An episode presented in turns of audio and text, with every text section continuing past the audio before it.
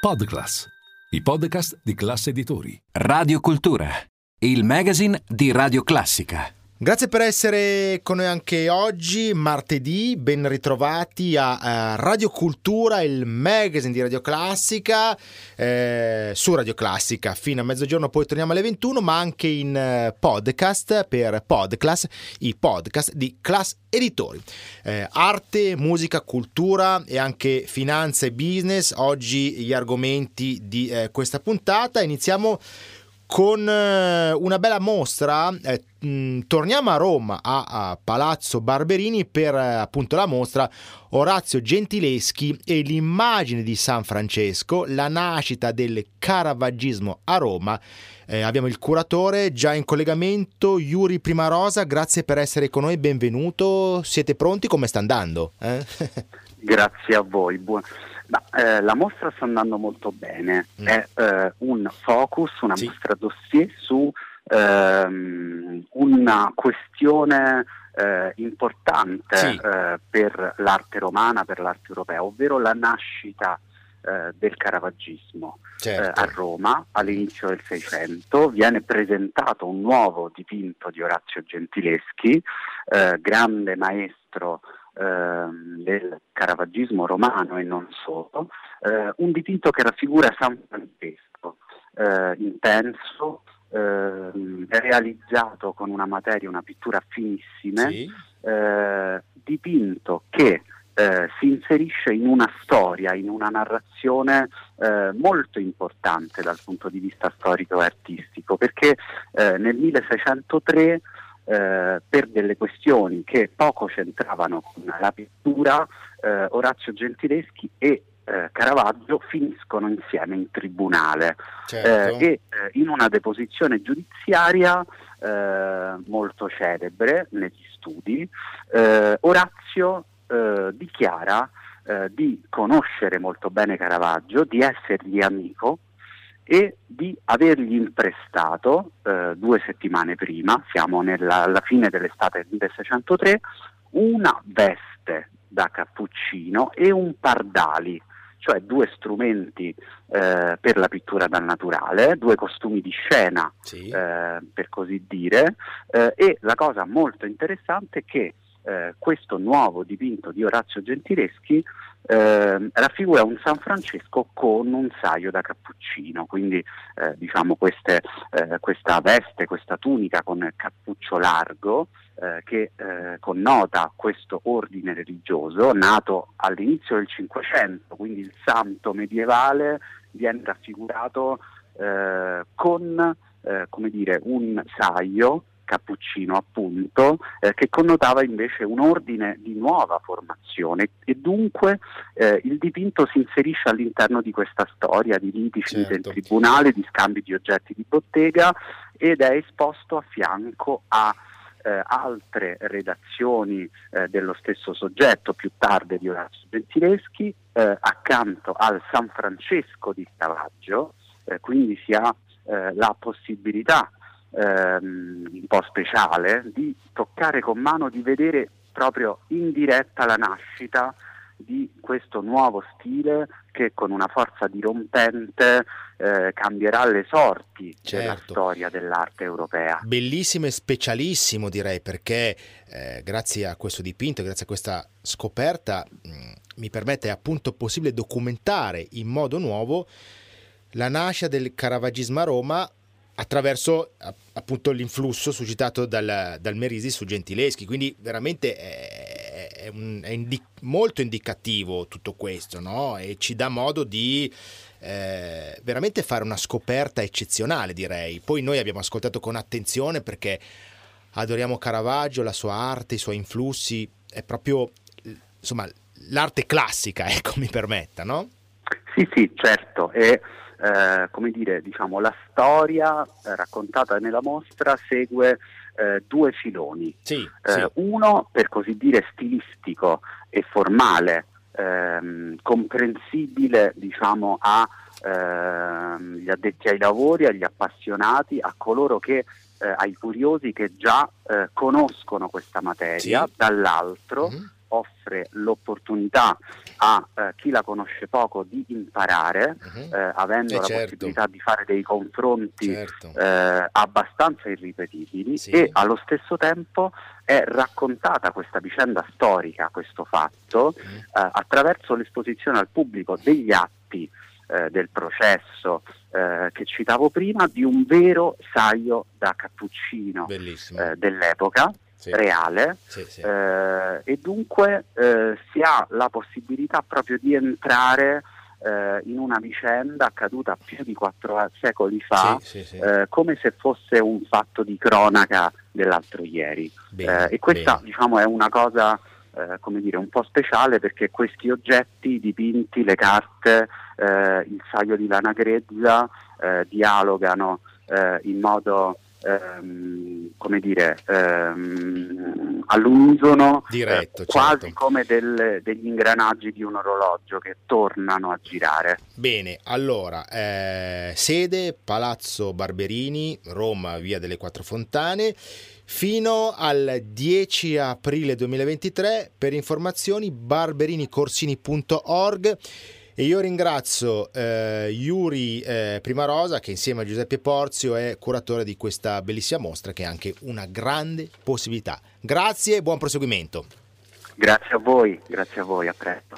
Iniziamo oggi con la uh, grande musica di Ludwig van Beethoven e um, ascoltiamo appunto uh, questa, questo primo brano che eh, vi eh, proponiamo con Massimiliano Motterella e Fabiano Casanova al pianoforte. E appunto abbiamo questa bellissima sinfonia numero 9 eh, opera 125 mh, trascrizione per due pianoforti che iniziamo ad ascoltare. A dopo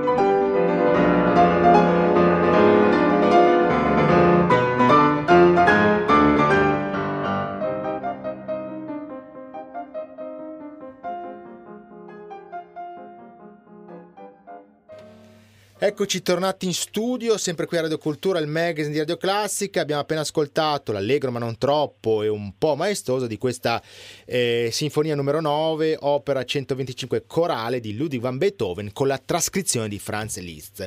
Eh, da Roma ora passiamo a Milano per un'altra bella mostra. Alessandra Calò di Garden Stale, mostra a cura di Elena Carotti chi abbiamo in collegamento, grazie per essere con noi, benvenuta su Radio Classica, buongiorno, come andiamo? Buongiorno. Oh.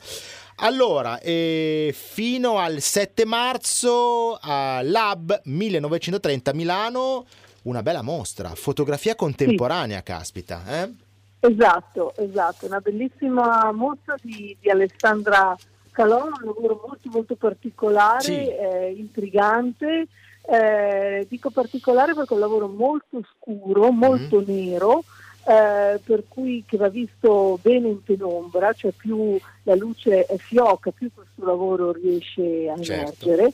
E quindi bisogna avvicinarsi, bisogna prendersi proprio tempo, bisogna eh, osservare in maniera tale che sia i, i ricordi personali o magari i ricordi collettivi, nel senso che può ricordare un po' la pittura olandese del, del, del 600, può ricordare eh, la, la, la, pittura mh, mm, di paesaggi, non solo ricordi collettivi ma anche ricordi personali possano, eh, possano emergere, insomma, proprio sì. perché le figure si vedono, non si vedono, si intuisce, per cui c'è questo, questo gioco insomma, che è molto, molto interessante.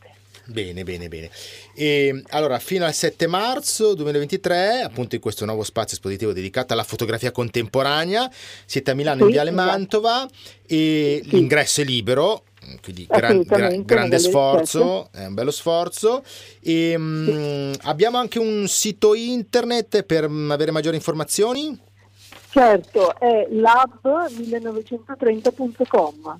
Va bene. E lì si trovano tutte le informazioni sia sulle opere che proprio sulla mostra. Perfetto, io ringrazio e saluto la curatrice Elena Carotti, grazie, grazie. e buon proseguimento. Grazie, grazie Beh, a voi, buon lavoro. Noi torniamo alla grande musica di Beethoven, sempre con questa sinfonia numero 9, è il momento del eh, molto vivace presto ce l'ascoltiamo, ricordiamo i due pianoforti eh, Massimiliano Motterle e Fabiano Casanova, poi una piccola pausa e ci ritroviamo dopo per la seconda parte del nostro magazine con un focus eh, sul contesto macroeconomico che stiamo vivendo, i bond, insomma un po' di finanza, un po' di business che quindi eh, prosegue il nostro percorso per quanto riguarda l'Investment Week che mh, anche per il 2023 si rinnova con questo ciclo di storytelling con i nostri esperti. Non andate via, Radio Classica e Podclass, i podcast di Class Editori.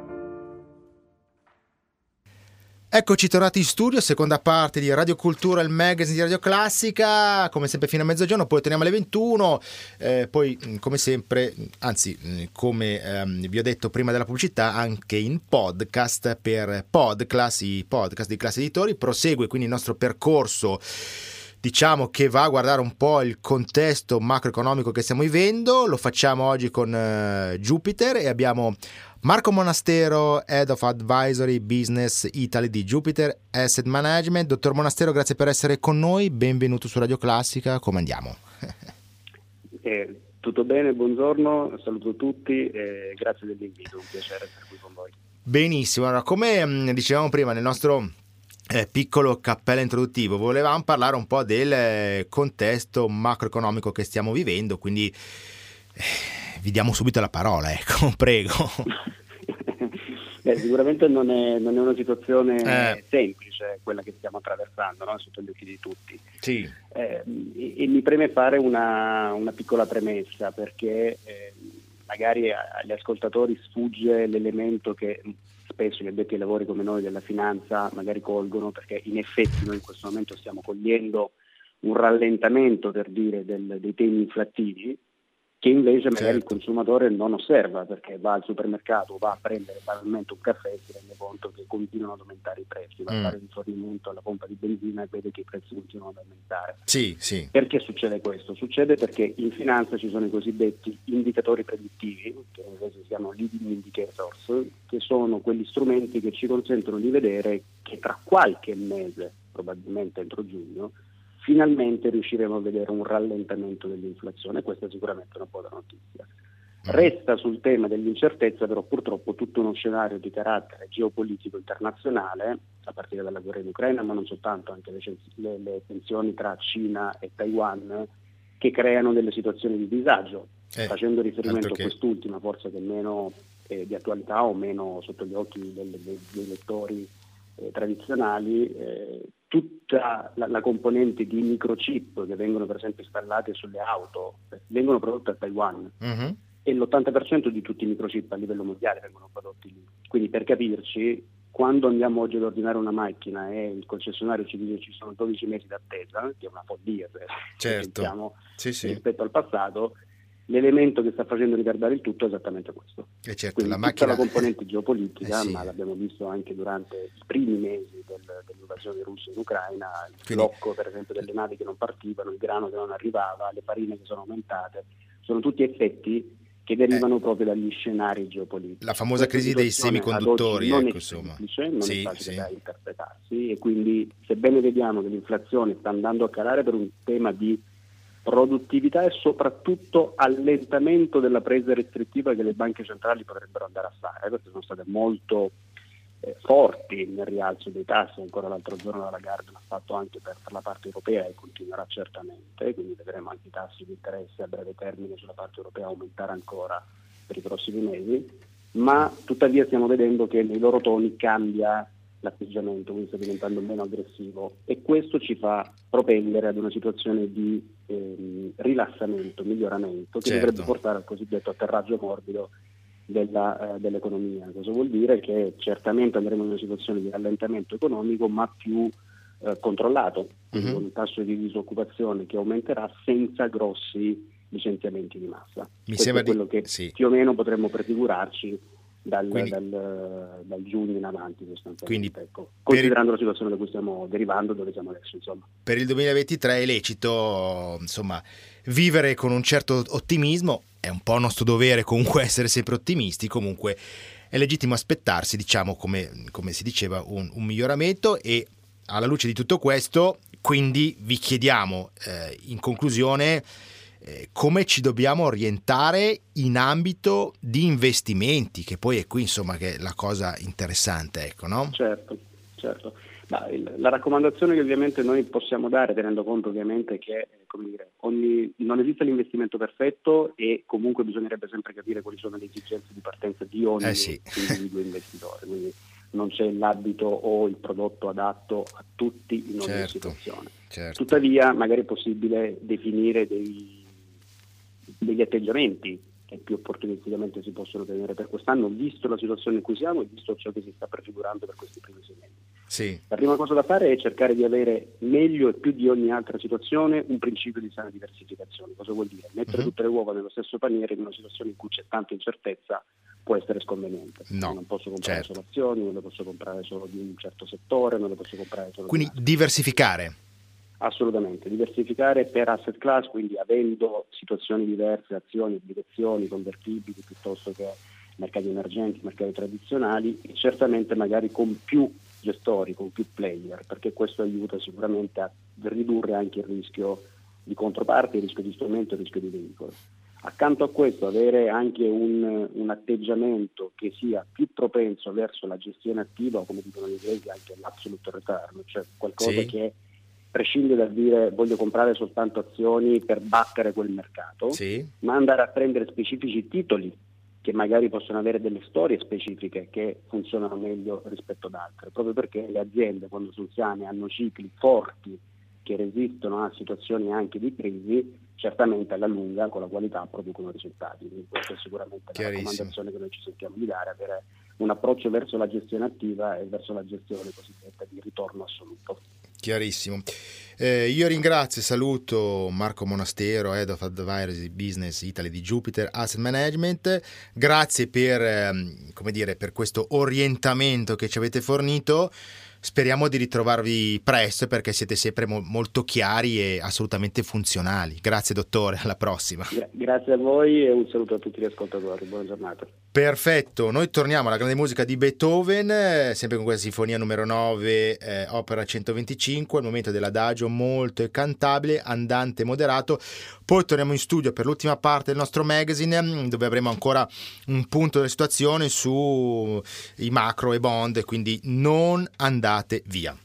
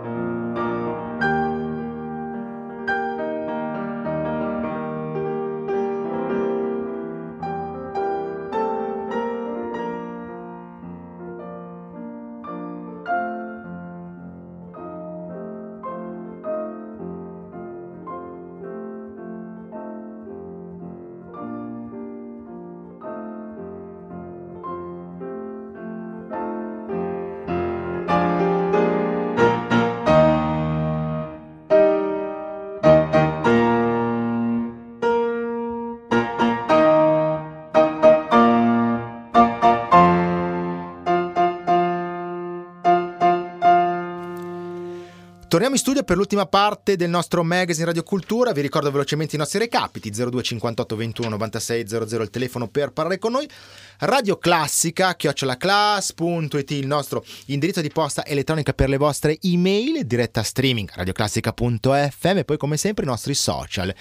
Um, Facebook e Instagram, noi siamo Radio Classica Official e tutta la nostra ampia offerta digitale che si articola con la app per il vostro smartphone eh, o tablet e con il DAB, Digital Audio Broadcasting, per ascoltarci ovunque con la qualità del suono digitale in modo completamente gratuito. Come promesso prima della, mm, del nostro brano musicale, eh, concludiamo eh, questa puntata parlando di il tema è i macro e i bond. Abbiamo un back to bond, ma per aiutarci diciamo, a districarci in questo tema abbiamo eh, Maria Paola Toschi, strategist di JP Morgan, che è già in collegamento. Grazie per essere con noi, benvenuta su Radio Classica, dottoressa. Come andiamo?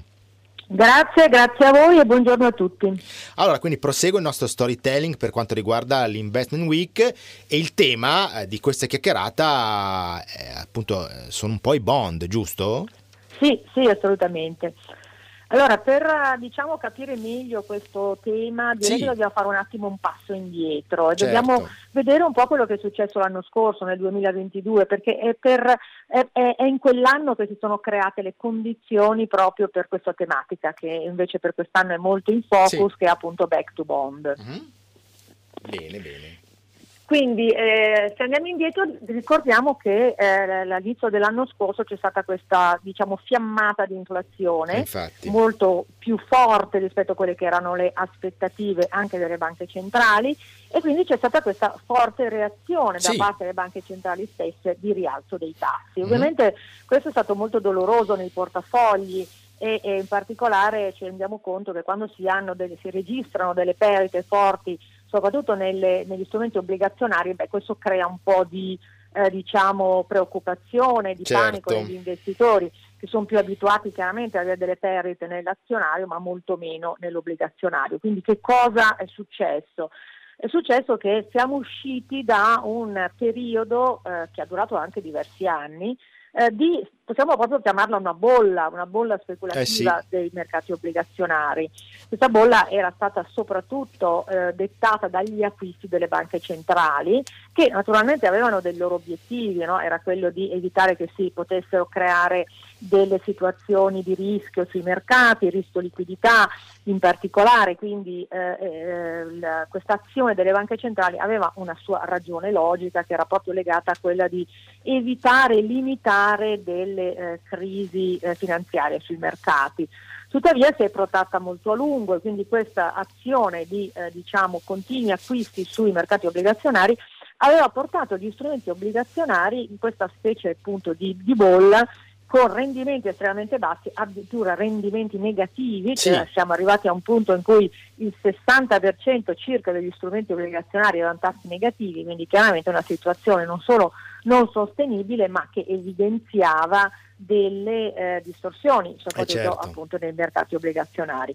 Questa ripartenza di, dell'inflazione e delle azioni del, del, rialzo dei tassi delle banche centrali ha cambiato completamente lo scenario sì, sì. e soprattutto questo cambiamento è avvenuto in un trimestre, mentre noi ci aspettavamo che sarebbe avvenuto ma in un arco temporale molto, molto più lungo. Uh-huh. Quindi i tassi sono saliti, sì. quindi questo ha fatto male ai portafogli, ma d'altro canto però ha portato appunto i tassi stessi a un livello che oggi non solo eh, diciamo, è tornato ad essere interessante per gli investitori, dà rendimento ai portafogli, ma ha anche creato le condizioni per la fase 2, diciamo, eh, legata proprio ai mercati obbligazionari. Cos'è questa fase 2? La fase 2 secondo me è legata al fatto che oggi se guardiamo al contesto macroeconomico, stiamo vedendo una fase di graduale calo dell'inflazione sì. che ci aspettiamo proseguirà nel corso del prossimo anno, dell'anno corrente, uh-huh. anche del prossimo anno, e questo creerà proprio le condizioni ideali per eh, vedere delle eh, performance, dei risultati positivi dei principali strumenti obbligazionari, perché eh, probabilmente sarà accompagnato, magari non a brevissimo, ma verso la fine di quest'anno, da una fase di eh, rallentamento della crescita, rallentamento dell'inflazione e politiche monetarie e banche centrali che guarderanno avanti, cominceranno a guardare alla fine del 2023 e al 2024 e cominceranno a valutare, a pensare a una fase più accomodante Bene. Di politica monetaria, magari anche con qualche taglio dei tassi. Insomma, per guardare avanti e per uscirne bisogna rallentare, ecco, quindi questo è, è, è un po' il messaggio e poi ovviamente, come si diceva prima nella nostra chiacchierata precedente, abbiamo il dovere di essere, di pensare in positivo perché insomma ci aspettiamo comunque un miglioramento di queste condizioni che ci tengono un po' legati, un po' fermi e ovviamente eh, insomma creano, hanno creato così delle incertezze e dei disagi. Comunque insomma dobbiamo essere positivi, no? Assolutamente, Bene. aggiungerei sì? qualche commento, certo. se c'è ancora tempo, sì. un paio di commenti che sono legati al fatto che proprio in virtù di questo cambiamento radicale di regime che abbiamo descritto, oggi le obbligazioni sono tornate sì. a giocare un ruolo fondamentale nei portafogli eh, e quindi abbiamo superato quella fase in cui in virtù proprio dell'assenza del rendimento, questi strumenti erano stati un po' abbandonati anche sì, diciamo, sì, dagli sì. investitori. Oggi tornano a svolgere il loro ruolo di fornire rendimento, ma anche probabilmente di avere quella decorrelazione con l'azionario, decorrelazione che non c'è stata nel 2022 mm-hmm. proprio per effetto di questa fiammata di inflazione che ha un po' penalizzato tutte le classi di attivo e tornando la, invece alla decorrelazione che ci aspettiamo, chiaramente questo significa che anche la logica di eh, diversificazione dei portafogli eh, torna ad essere efficace e torna ad avere molto senso per gli investitori. Quindi chiaramente è un tema che offre nuovamente un set di opportunità in termini proprio di investimenti molto molto ampio ed importante. Perfetto, è stata chiarissima, quindi grazie a Maria Paola Toschi, strategist di JP Morgan, grazie mille e speriamo di risentirci presto, alla prossima. Grazie, grazie a tutti e arrivederci.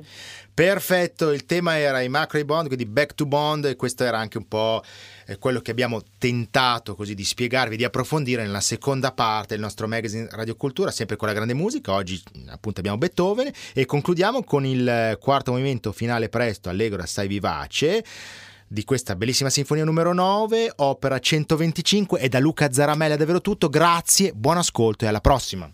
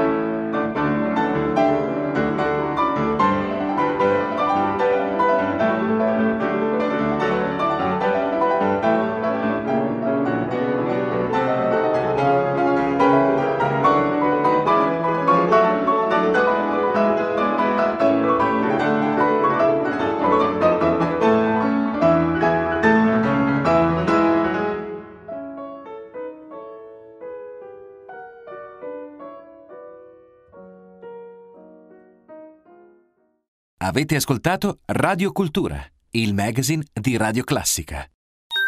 Podclass, i podcast di classe editori.